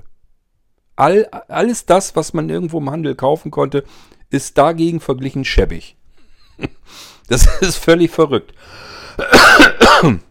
Und das sind genau die Dinge, die ich mir bis heute hin für mich bewahrt habe. Natürlich alles wieder umgemünzt auf den Rahmen meiner Möglichkeiten. Ich sage ja immer, ich tue das, was im Rahmen meiner Möglichkeiten liegt. Aber das ist das Vorbild, das absolute Vorbild. Etwas, was vielleicht sogar noch nicht mal unbedingt was kosten muss, was man sowieso zur Hand hat und was einem eine Situation perfektioniert vereinfacht. Dass man wirklich sagen kann, ich kann mir jetzt nicht vorstellen, wie man das jetzt noch besser machen möchte. Obwohl es so billig gemacht ist. Es kostete nichts. Ähm, ja, und das ist so das Beispiel, was ich euch ganz gerne mal nennen wollte. Ähm, das ist die Umgebung, in der ich aufgewachsen bin. Von klein auf. Und äh, das geht natürlich dann immer so, so weiter. Also mein Vati hat ja wie gesagt alles selbst gemacht. Ab und zu musste ich helfen, hatte ich natürlich nie Bock zu. Welcher hat schon als Kind und Jugendlicher Lust irgendwo, keine Ahnung, Steine zu schleppen, wenn der mauern wollte oder Holz zu lackieren. wenn was gestrichen werden musste, weil irgendwo vertefelt wurde. Ähm, oder irgendwas tragen zu helfen oder sonst irgendwas. Hatte ich als Kind keinen Bock drauf, logischerweise. Ich wollte lieber spielen, Fernseh gucken, draußen rumtoben, was auch immer. Mit dem Fahrrad zu Freunden oder sonst irgendetwas. War ich natürlich nicht so gut drauf, wenn ich irgendwo was mithelfen sollte. Aber es ist natürlich auch so manches Mal, dass man sich natürlich auch Dinge einfach abgucken konnte von den Leuten dann, von den Erwachsenen. Das meine ich jetzt ganz allgemein. Ich habe eigentlich in erster Linie bei meinem Vati geguckt, wie man Dinge machen kann. Wie man sich vor allen Dingen immer einen Kopf machen sollte, wie man es besser machen kann. Wie man Situationen für sich selbst verbessern kann. Und wenn man das für sich selbst kann, kann man das für andere. Ähm, und bei meiner Mutti, da habe ich das ganze Kreative abgekupfert. Das ist ein Mensch, die hat so diese, dieses Künstlerische und Kreative immer gehabt. Die hat gemalt, dann auch richtig mit ähm, Ölfarben und so weiter, hat richtig Gemälde gemalt und die auch verkaufen können. Ähm, ja, hat Teppiche geknüpft und so weiter. Natürlich viel Handarbeiten und so gemacht. Also die hat zum Beispiel sich darum gekümmert, dass ich immer warme Klamotten im Winter hatte. Da hatte man dann natürlich selbst gestrickte Pullis und so. Also ihr merkt schon, das ist so meine Kindheit gewesen. Meine, meine, die Wurzeln, die ich einfach habe. Und ich glaube, dass die ähm, viel dazu beitragen, ähm, zu den Dingen, die wir bei Blinzeln teilweise haben. Jedenfalls in dem Fall, wenn ihr euch manchmal sagt, hey, ist das eine coole Idee? Ist das was Tolles? Das vereinfacht irgendetwas. Also wenn ihr jetzt zum Beispiel sagt, das Online-Veranstaltungszentrum findet ihr konzeptionell genau richtig, das ist der richtige Weg und das ist total gut, wie wir das gemacht haben und umgesetzt haben, dann behaupte ich, müssen wir uns bei meinem Vati bedanken. Vielleicht sogar auch schon bei meinem Opa, weil die das mir in die Wiege mit reingelegt haben und mir vorgelebt haben. Dass man immer gucken soll, wie kann man eine Situation besser machen, wie kann man sie verbessern. Und wie kann man sie im Rahmen seiner eigenen Möglichkeiten verbessern? Es bringt ja nichts, wenn ich sage, gib mir zwanzigtausend Euro und ich baue da jetzt etwas ganz Tolles. Das nützt ja nichts, habe ich nicht, kenne auch keinen, der mir die geben würde. Also es bringt halt nichts. Manchmal hat man das ja im Freundes- und Bekanntenkreis, dass einen jemand fragt, was würdest du machen, wenn du jetzt, keine Ahnung, zwei, drei Millionen im, im Lotto gewinnen würdest? Da habe ich gleich gesagt, ich würde äh, eine Firma aufmachen. Ich würde Dinge produzieren, die es nicht gibt. Dinge herstellen, die es noch nicht gibt. Das wäre mein Weg dann. Und da kann man natürlich diese Millionen auch unterbringen. Also viele denken ja zuerst an Konsum und so weiter. Ich würde mir dies kaufen und das kaufen. Wozu? Was soll ich mir ein zweihunderttausend Euro teures Auto oder sowas auf dem Hof stellen? Kann ich eh nicht mitfahren. Nur, dass er da steht, ist das Schwachsinn. Ähm, Weltreise, Urlaub... Vielleicht, wenn ich noch älter werde. Keine Ahnung. Es ist nicht so mein Ding eigentlich. Ähm, wenn meine Frau da jetzt heiß drauf wäre, so würde ich natürlich mitfahren wollen, würde ich sagen, wird bestimmt eine coole Zeit. Lass es mal machen. Wenn man das Geld überhaupt hätte, brauche ich überhaupt nicht drüber nachzudenken. Aber wir stecken tatsächlich auch gar nicht so viel Geld in den Urlaub rein, weil wir da beide äh, uns dann sagen, wenn wir hier zu Hause im Garten oder so sind, haben wir es auch schön gemütlich. Kann man auch sehr schöne Urlaubstage verbringen, muss man gar nicht so weit wegfahren. Ist aber immer so ein bisschen die Ausrede derer, die nicht in den Urlaub fahren, weil sie sich das vielleicht nicht leisten können oder leisten wollen, weil sie andere Prioritäten einfach setzen. Und das ist bei uns auch so. Wenn man will, kann man immer ein bisschen ansparen, dann kann man sich auch teurere Urlaub, Urlaube und so weiter leisten. Also jeder hat seine anderen Prioritäten, will ich damit eigentlich nur sagen. Ja, ähm, aber... ich glaube halt, dass das wirklich so dieser Weg ist, den ich bis hierher gegangen bin, dass mich der sehr viel ausmacht und man davon tatsächlich auch etwas auf der Blinzeln-Plattform sieht. Also wenn ich auf unsere Blinzeln-Plattform sehe, sehe ich ganz viele Dinge, die mir irgendwann mal als Idee im Kopf einfach so zustande gekommen sind, wo ich dann heute drauf schaue und einfach sage... Das benutzen natürlich jetzt nicht hunderttausend Menschen, es benutzen nur wenige, spielt aber gar keine Rolle. Wenn ich mir einfach sage, das ist einfach vom Konzept her und von der Idee her und von der Umsetzung im Rahmen unserer Möglichkeiten her, ist das einfach gut gemacht. Ist alles in Ordnung gewesen, auch wenn es nicht benutzt wird. Ich sage ja, unser Online-Veranstaltungszentrum, meine Güte, die äh, was haben wir denn? In guten Zeiten haben wir siebzig Leute auf dem Ding oder achtzig oder so. Ich glaube, äh, achtzig haben wir auch schon ganz gut zusammengekriegt. So in den ersten Anfangszeiten, wo sie die Riesenversammlung, da hat man noch, glaube ich, noch mehr. Aber ähm, jetzt so bei manchen Veranstaltungen, die gut besucht waren, hatten wir, glaube ich, so insgesamt achtzig Leute drauf. Ähm, könnte man sich sagen, ist das jetzt unbedingt wirklich ein Erfolg? Wahrscheinlich nicht.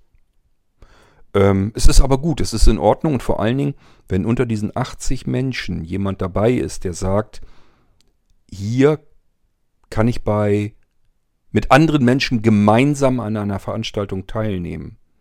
Und woanders konnte ich das bisher nicht. Die haben mich ausgeschlossen, weil irgendetwas nicht ging, weil die aus irgendeinem Grund auf meine Situation, auf meine, mein Leben keine Rücksicht genommen haben. Und das ist ja, es wird ja überall nicht Rücksicht auf etwas genommen. Und das ist das, wo ich dran gehen will bei uns, was ich nicht haben möchte. Wo ich immer sage, nehmt alle Rücksicht aufeinander. Und sagt mir auch, wenn ich irgendwo nicht richtig nachgedacht habe, wenn ich irgendwo rücksichtslos bin. Ich möchte das nicht sein. Und ich möchte das nicht auf der Blinzeln-Plattform haben. Ähm, und deswegen habe ich das immer so ein bisschen als Ziel vor Augen, dass wir daran arbeiten. Und in diese Richtung laufe ich immer weiter, arbeite weiter, lasse mir neue Dinge einfallen. Und ja, das mag stimmen, wenn jemand, der das dann alles seziert, auseinander nimmt und sagt, da hast du ja bloß das genommen, was es schon am Markt gibt, das ist ja nun keine Kunst. Ja, das mag sein, aber offensichtlich hatte vorher trotzdem kein anderer die Idee, sonst würde es das ja am Markt geben. Und wichtig ist für mich, dass ich aus den Dingen, die ich tun kann, das Beste heraushole und das Beste mache, damit wir Situationen verbessern können. So, tja, das ist das, was ich euch mal so ein bisschen, ich wollte euch mal so ein Stückchen mit in die Kindheit zurücknehmen. Ich wollte gleichzeitig auf diese Frage mal, ja nicht einfach nur antworten, sondern mir einfach mal Gedanken machen. Wenn man das wirklich von außen so sieht, dass wir bei Blinzeln spannende neue Dinge entwickeln, die es so in der Form und, und in dem Ausbau noch gar nicht gegeben hat und auch nicht gibt. Ähm, dann muss ich natürlich auch durchaus mir mal Gedanken machen können, woran liegt denn das, dass wir das haben? So, und dann sehe ich, okay, die Idee hattest du, du hast das mit anderen Menschen dann zusammen diese Idee umgesetzt, aber die Idee hattest du, aber wo kommt denn das jetzt wieder her? Warum hattest du, warum bist du überhaupt in dieser Situation gewesen, dass du diese Idee hast? Und warum ähm, gehst du da immer hinterher und, und versuchst das weiterzuentwickeln, weiter auszubauen, die nächsten neuen Dinge zu entwickeln? Das muss ja irgendwoher einen Grund haben. Und ich habe gedacht, das tue ich mal dann ähm, öffentlich in dieser Episode und nehme euch mit auf dem Weg, warum das so sein könnte. Ich bin der Meinung und behaupte, der Ursprung liegt tatsächlich in meiner Kindheit und auch schon voraus. Das heißt, meine Vorfahren ähm, sind auch in dieser Schiene meiner, meines Erachtens nach im Rahmen ihrer Möglichkeiten unterwegs gewesen. Und ich habe das vorgelebt bekommen und ähm, bin eben diese Schiene dann weiter entlang gegangen. Natürlich mit ganz anderen Umwegen, ganz anderen Voraussetzungen. Ähm, ja, und wirklich mit komplett anderen Wegen. Also ich habe ja wirklich Schlenker gemacht, das ist ja unglaublich. Ähm, also auch berufliche Schlenker und so weiter. Da kommen Dinge zusammen, die gehören eigentlich ja einfach nicht zusammen. Also ich kenne auch sonst keinen, bei dem das so gelaufen ist, bei dem das so gewesen ist. Ähm, dafür bin ich, das sage ich auch, immer wieder sehr, sehr dankbar, dass ich das so alles erleben durfte, tun durfte, ausprobieren durfte. Äh, ich behaupte dann ja mal, dass ich mich austoben durfte und es bis heute immer noch darf. Das ist ein sehr tolles Gefühl, wenn man Ideen entwickeln darf und kann und die dann umsetzen kann und dort, wo man selbst an seine eigenen Grenzen herankommt, Menschen findet, die dann sagen, hey, das ist eine coole Idee, ähm, ich kann auch was, ich helfe dir. Und das ist das, was wir, glaube ich, so ein bisschen auf der Blinzeln-Plattform auch miterleben. Ja, und diese kleine Reise, diese gedankliche, habe ich gedacht, mache ich mir mal hier im Irgendwasser. Da nehme ich euch dann immer ganz gerne mit. Wenn jetzt unter euch welche sind, die dann sagen, boah, Kurt, das ist jetzt wieder Selbstbeweihräucherung oder der gibt aber an oder sonst irgendetwas. Ja, dann nimmt das so hin, dann macht das so. Ist mir dann Ausschnutz, Pipi, mir geht das darum nicht. Ich habe euch schon gesagt zu Anfang, in jedem Bereich, in dem ich irgendwas machen konnte, bin ich mir vollkommen im Klaren, dass es Millionen von Menschen gibt, die das hätten besser machen können. Überhaupt keine Frage. Es gibt in jedem fachlichen Bereich Menschen, die fachlich viel mehr auf der Latte haben als ich. Das ist überhaupt gar keine Frage. Ich halte mich in keinem einzigen Bereich für den Besten oder den großen Macher oder sonst irgendetwas, sondern für mich fühlt sich das als Vorteil an, dass ich in unterschiedlichsten Bereichen ähm, ein solides Basiswissen vielleicht habe und das dann miteinander verweben und kombinieren kann, um dann wieder neue Dinge zu machen.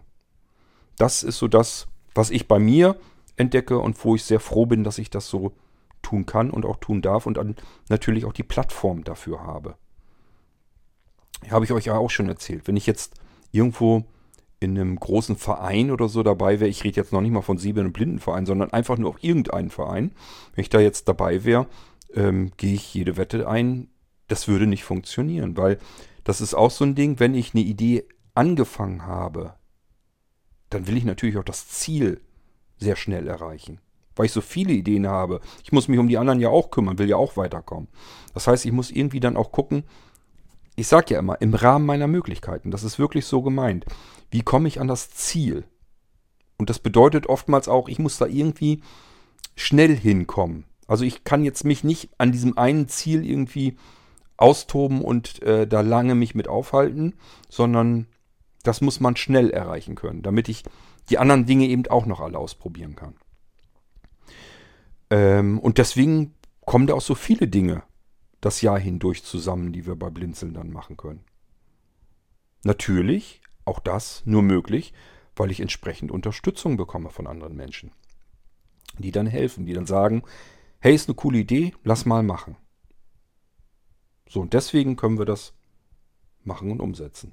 Und das sind natürlich alles Dinge, die wissen auch nur diejenigen, die wirklich intensiv sich mit Blinzeln beschäftigen, intensiv schauen, was machen die da, was tun die, was machen sie neu, was können sie, was ähm, haben sie schon erreicht, was haben sie aufgebaut, wie funktioniert das alles, wer kümmert sich um was und so weiter. Also diejenigen, die so ein bisschen äh, sich in Blinzeln mehr reingefuchst haben, die das ganze Ding ein bisschen mehr, weil das ist ja in den über zwanzig Jahren hat sich das ja so aufgebaut, eben durch dieses, Kurt hat mal wieder eine neue Idee und zack, hat er die nächste Idee. Jetzt müssen wir das aufbauen, dann das aufbauen und so weiter. Dadurch ist das ja alles hochgeschossen. Dadurch sind, haben wir so irrsinnig viele völlig verschiedene Dinge bei Blinzeln. Und das muss ja alles irgendwie auch noch funktionieren. Und da müssen sich Menschen drum kümmern. Und da wiederum muss man sich drum kümmern, dass man sich drum kümmern kann und so weiter und so fort. Das Ganze muss ja irgendwie koordiniert werden. Dadurch sieht das Ganze bei uns natürlich ein bisschen unübersichtlich aus. Was heißt ein bisschen? Ich schätze oder befürchte fast, es sieht sogar sehr unübersichtlich aus. Ich habe da neulich gerade erst mit jemandem im Team drüber gesprochen, dass, dass, dass Einsteiger das überhaupt nicht durchdringen können bei Blinzeln. Dass die auf die Homepage gehen und sagen, was ist denn das hier alles? Das, was, was soll ich da denn mit anfangen? Wo ist hier der Anfang? Wo ist der rote Faden? Wo ich dann immer sage, wahrscheinlich haben wir jetzt erst überhaupt eine Möglichkeit geschaffen, dass man so eine Art roten Faden bekommt. Das ist die Blinzeln-App. Aber wenn ich mir die jetzt schon wieder angucke, wie die angewachsen ist in den letzten Wochen, ist das auch nichts mehr, wo man sich mal eben schnell einen Überblick verschaffen kann. Die ist übersichtlicher, weil sie jetzt in einem Zeitraum geschaffen wurde und nicht innerhalb von zwanzig Jahren aufgebaut wurde, wo immer wieder was dran geflanscht wurde. Aber lass die doch mal erstmal zehn Jahre alt sein. Vielleicht hält sie ja so lange, ich weiß es ja nicht. Ich mag mir gar nicht ausmalen, wie sie dann aussieht. Ähm, und dann kann man von rotem Faden schon längst nicht mehr sprechen. Das kann man meiner Meinung nach jetzt schon wieder fast vergessen.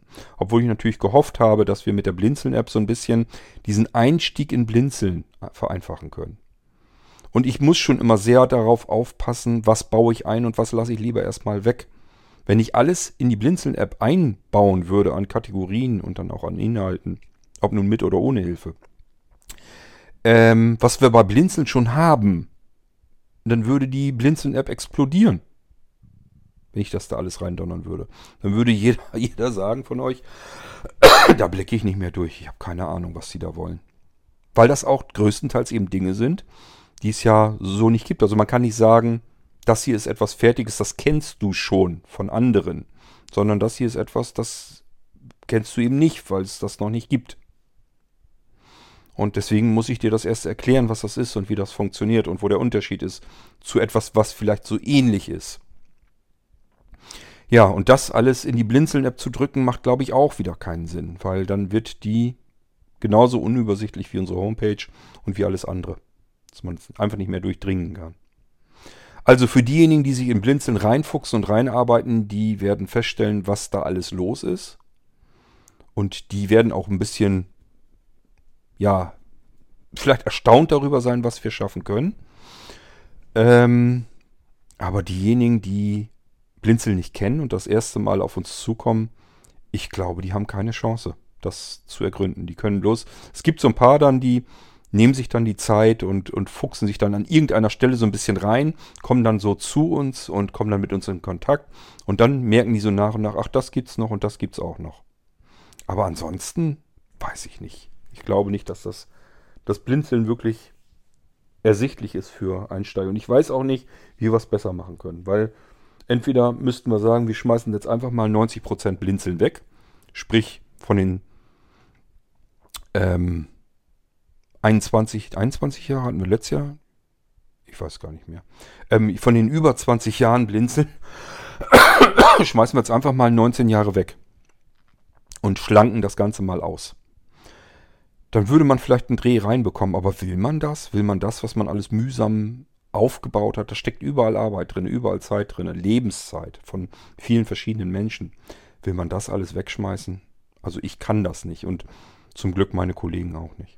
Wir haben ab und zu haben wir ja mal Diskussionen gehabt, beispielsweise zumindest bei Mailinglisten, dass wir sagen, Mensch, in den Mailinglisten, da ist doch schon seit Jahrzehnten bald nichts mehr großartig passiert. Da ist, das ist doch kaum noch, dass da mal Mails durchgehen.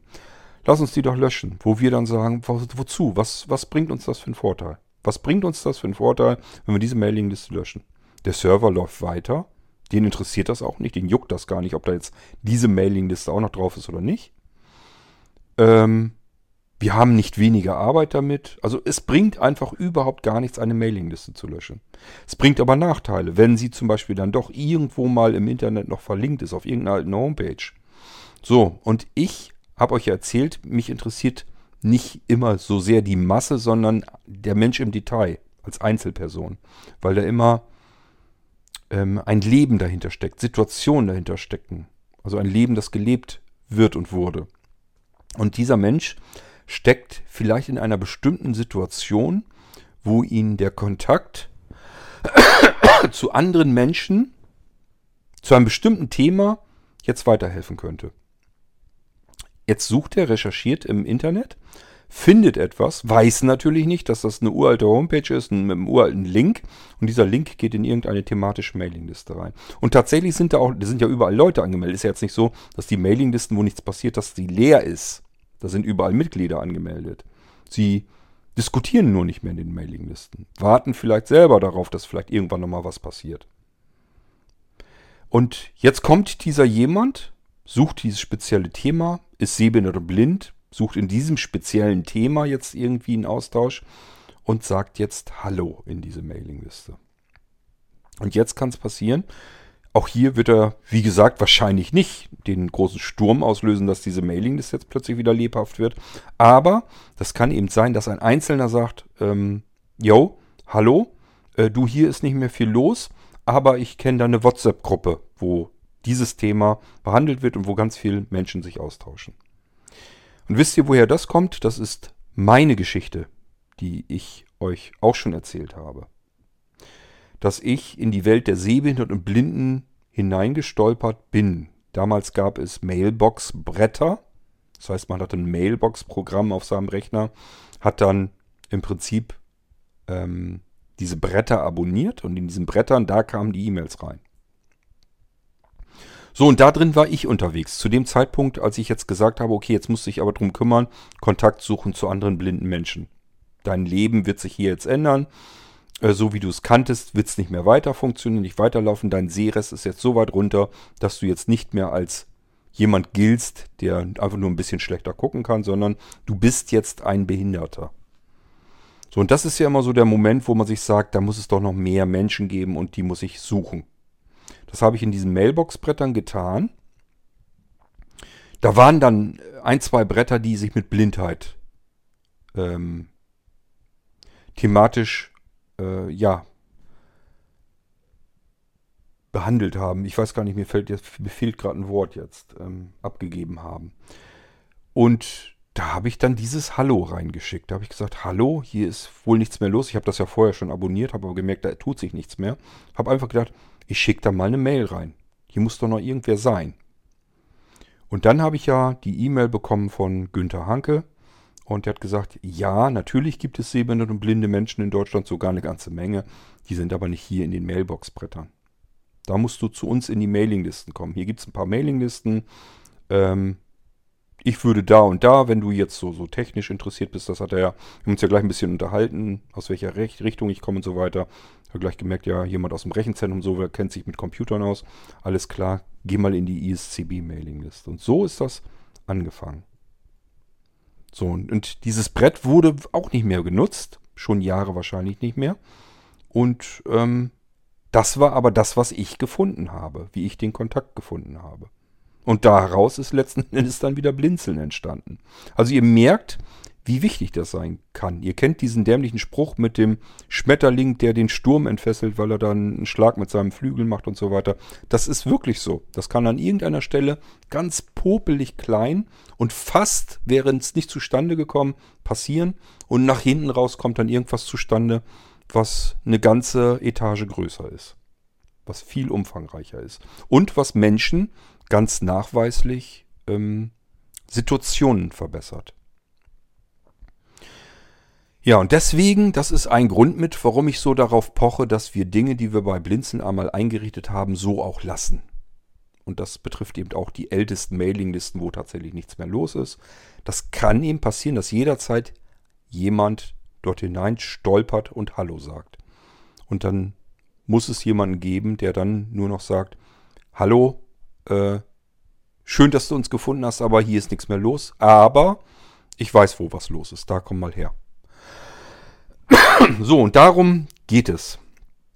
Diese kleine Geschichte wollte ich euch noch eben mal mit erzählen, damit ihr auch versteht, warum bei Blinzeln Dinge, die es vor zwanzig Jahren schon gegeben hat, warum es die heute immer noch gibt, obwohl sie nicht mehr genutzt werden. Das hat alles Gründe und ein, ja, eine Geschichte wie diese hier. Gut, ja, dann bin ich mal so ein bisschen durch diese ganzen Gedankengänge durchgegangen, warum wir bei Blinzeln so vieles haben, was man woanders eben nicht findet.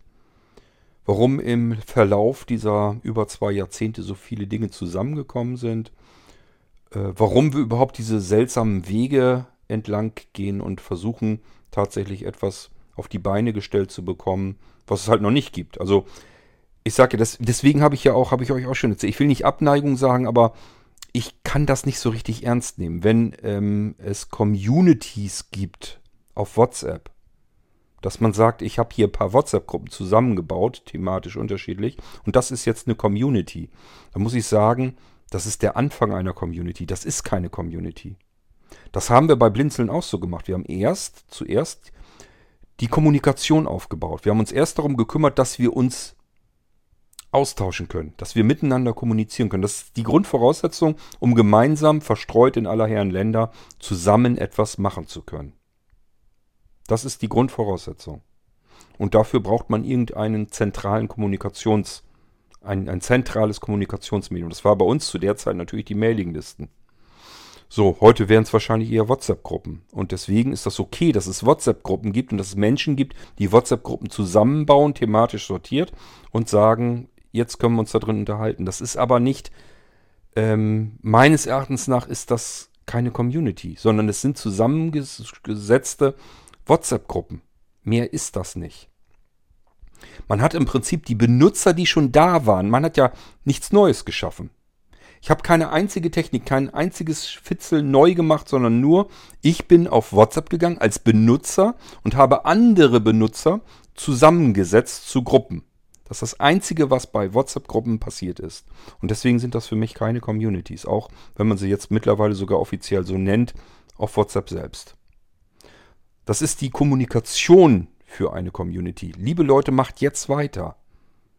Ruht euch da nicht drauf aus. Nutzt nicht nur WhatsApp-Gruppen, sondern überlegt euch, wie können wir Dinge ähm, für uns besser machen? Wie können wir sie verbessern? Was können wir gemeinsam machen, um Neues zu tun, um Neues zu schaffen? Um Situationen, die einfach noch Käse sind, zu verbessern. Und das ist dann eigentlich dieser Gedanke, wir machen etwas gemeinsam. Und nicht, wir labern alle Blödsinn und schicken uns lustige Häschenvideos ähm, in WhatsApp. So, jetzt habe ich aber, glaube ich, alles durch. Ähm, warum Blinzeln so ist, wie Blinzeln eben so ist. Und wie es wahrscheinlich so ein bisschen auch dahin gekommen ist. Ich sage ja, ich halte mich hier nicht für den absoluten Mittelpunkt. Ähm, ich weiß nur, dass die meisten Ideen eben aus meiner Birne stammen. Und das muss ja irgendwo herkommen. Deswegen habe ich gedacht, denke ich mal offiziell drüber nach. Und ähm, denkt immer dran, es gibt ganz, ganz furchtbar viele Menschen auf der Blinzeln-Plattform. Auch aktive Menschen, die mitarbeiten. Wenn man mich heute fragen würde, würde ich sagen, geschätzt. Ich kann immer nur schätzen. Ähm, vielleicht hundertfünfzig Menschen, die aktiv auf der Blinzeln-Plattform arbeiten, um die Blinzeln-Plattform arbeiten. Nicht die aktiv sind auf der Blinzeln-Plattform, die sie irgendwo unterhalten oder so, sondern die im Blinzeln-Team sozusagen mit dabei sind. Müssten eigentlich mal wieder eine Person, personelle Inventur machen. Muss ich Sebastian mal vorschlagen. Ja, aber so viele sind es. Und das ist das, was eine Community ausmacht, dass man zusammenarbeitet und etwas erarbeitet. Was dann wieder für alle einen Nutzen bringt. Dann wird es eine Community. Das ist davor, ihr benutzt einfach nur eine Kommunikationsform, nämlich die äh, der größten Datenkrake, die wir weltweit haben, Facebook und ja, der Dienst WhatsApp gehört dazu. Und pumpt immer freiwillig, schön brav, eure ganzen Telefonbücher, Kontaktdaten und so weiter mit hoch. Äh, direkt in die Facebook-Datenbank. Ja, das ist also auch nicht alles ähm, toll und grün, was, was da aussieht, aber das ist dann wieder ein ganz anderes Thema. Ich wollte euch bloß sagen, WhatsApp-Gruppen völlig in Ordnung, als Kommunikation, damit man sich zusammenschalten kann, zusammen Dinge erarbeiten und planen kann. Wunderbar. So sollte man anfangen, dass man miteinander in Kontakt kommt und kommuniziert. Wenn es das war, dann sehe ich den Mehrwert dafür nicht so ganz gewaltig. Aber da könnt ihr mir gerne aushelfen. Also wenn jetzt jemand unter euch dabei ist, der zuhört und sagt, ich sehe das ganz anders, weil, dann macht das gerne so. Ähm, nehme ich gerne wieder mit rein hier in den Irgendwasser. Wird natürlich veröffentlicht. Geheimnisse gibt es hier nicht. Schön. Ähm, habe ich jetzt an alles gedacht, was ich euch so in diese Folge mit reinstecken könnte? Ich glaube schon. Ist dann doch wieder länger geworden, als ich dachte. Ich dachte, ich erzähle euch mal eben ganz kurz so ein bisschen über meine Kindheit und wo das Ganze, dieses ähm, ständige Nachdenken und Ideen entwickeln und dann auch umsetzen, so gut wie man es hinkriegen kann, wo das herrührt. Aber ihr seht, je mehr man dann nachdenkt, desto mehr kommen Dinge dann zum Vorschein, die man eben auch nochmal ansprechen kann. Ich hoffe, ich habe euch trotzdem nicht zu sehr gelangweilt und ähm, wir hören uns wieder im nächsten Irgendwas. Da wird es wahrscheinlich dann um ganz andere Dinge gehen, vermute ich mal. Und bis dahin sage ich, lasst es euch gut gehen, macht's gut, bleibt gesund. Tschüss, euer König Kurt.